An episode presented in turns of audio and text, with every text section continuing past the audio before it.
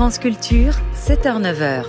Les matins du samedi, Quentin l'a fait. Et le reportage de la rédaction, justement, Mathéo, tire ce fil. La guerre en Ukraine a déjà fait des millions d'exilés, parmi eux des journalistes, les Russes principalement bien sûr, mais aussi quelques journalistes ukrainiennes, femmes, puisque les hommes ne sont pas autorisés à quitter le territoire. Hélène Combi en a rencontré deux ce matin.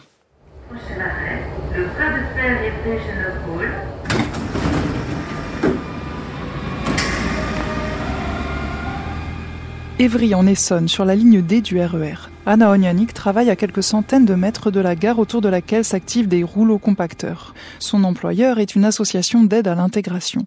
Avant la guerre en Ukraine, Anna était traductrice et interprète à Kiev. Un café entre les mains, elle choisit de confier son récit dans sa voiture, garée à quelques pas des locaux de l'association. Elle est aujourd'hui réfugiée de guerre. Elle se souvient de sa décision de partir d'Ukraine, extrêmement douloureuse fait, on a vécu les bombardements. C'était terrible. Les nuits, là, les, meubles tremblent. Je m'en fous de moi, mais les enfants, je les ai pas accouchés pour ça et j'avais peur pour eux. Mais je savais que je quitterais pas mes parents. Ils sont vieux, ils sont malades et ils ont mis tout l'amour en moi. Mais le 5 mars, euh, il y a eu une, occasion et euh, il y a eu un déclic dans ma tête pour faire sortir les enfants. En Ukraine, Anna a toujours travaillé dans l'univers du journalisme, pour le service international d'un grand quotidien d'abord, puis elle a été traductrice pour une ONG œuvrant pour la liberté de la presse. Lorsque la Russie a envahi son pays, c'est d'ailleurs une amie d'Anna, connue durant sa formation de journaliste, qui l'a encouragée à venir en France. Après 15 mois en CDD à la rédaction internationale de Radio France, Anna a envoyé son CV à l'établissement d'Evry de l'association Coalia. Dans la vie des autres, je ne sais pas comment ça se passe, mais dans ma vie, c'est souvent euh, par hasard. Donc cette agence euh, accompagne euh, socialement des réfugiés, y compris les Ukrainiens. Il y a des situations inextricables parfois, ou des choses simples, mais que pour un étranger, c'est compliqué. Renouvellement des droits d'assurance médicale, par exemple. On nous dit qu'il faut rester neutre. Bien sûr, tu as de l'empathie, c'est pas possible autrement. C'est dans un tout autre cadre que le journaliste russe Denis Katayev raconte son parcours au micro, dans un café du 6e arrondissement de Paris. Denis travaille pour TV Rain, qui était jusqu'à il y a deux ans la principale chaîne de télévision indépendante russe. Trois jours après l'invasion de l'Ukraine par la Russie, Denis quittait le pays, suivi par une quarantaine de journalistes de la rédaction. Eux sont allés à Istanbul, lui a atterri à Chypre pour quelques semaines.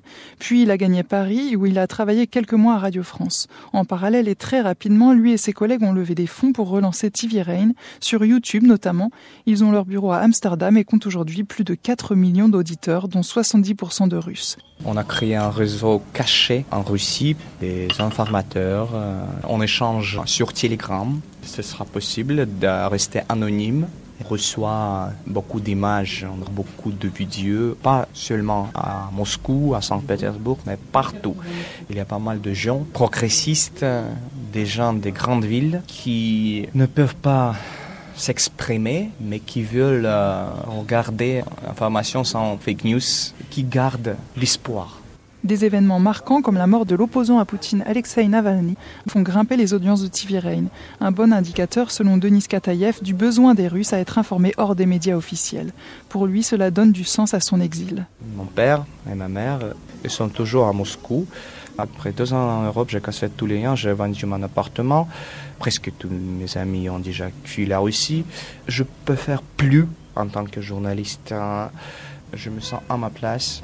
Si je reste en Russie, je garde le silence. Pour Anna Ognanik, la vie s'est arrêtée le 24 février 2022. Il y a un proverbe chinois qui m'a marqué Dieu vous garde de vivre à l'époque des changements. Tout est permis maintenant. Quelqu'un vêtu d'un peu de pouvoir peut écraser un, individu. Denis Katayev, lui, se sent en sécurité à Paris. Pour continuer le combat, il se remémore souvent le message de Navalny. N'abandonnez pas. Il faut continuer à travailler. Chacun à son place. Un reportage signé Hélène Combi.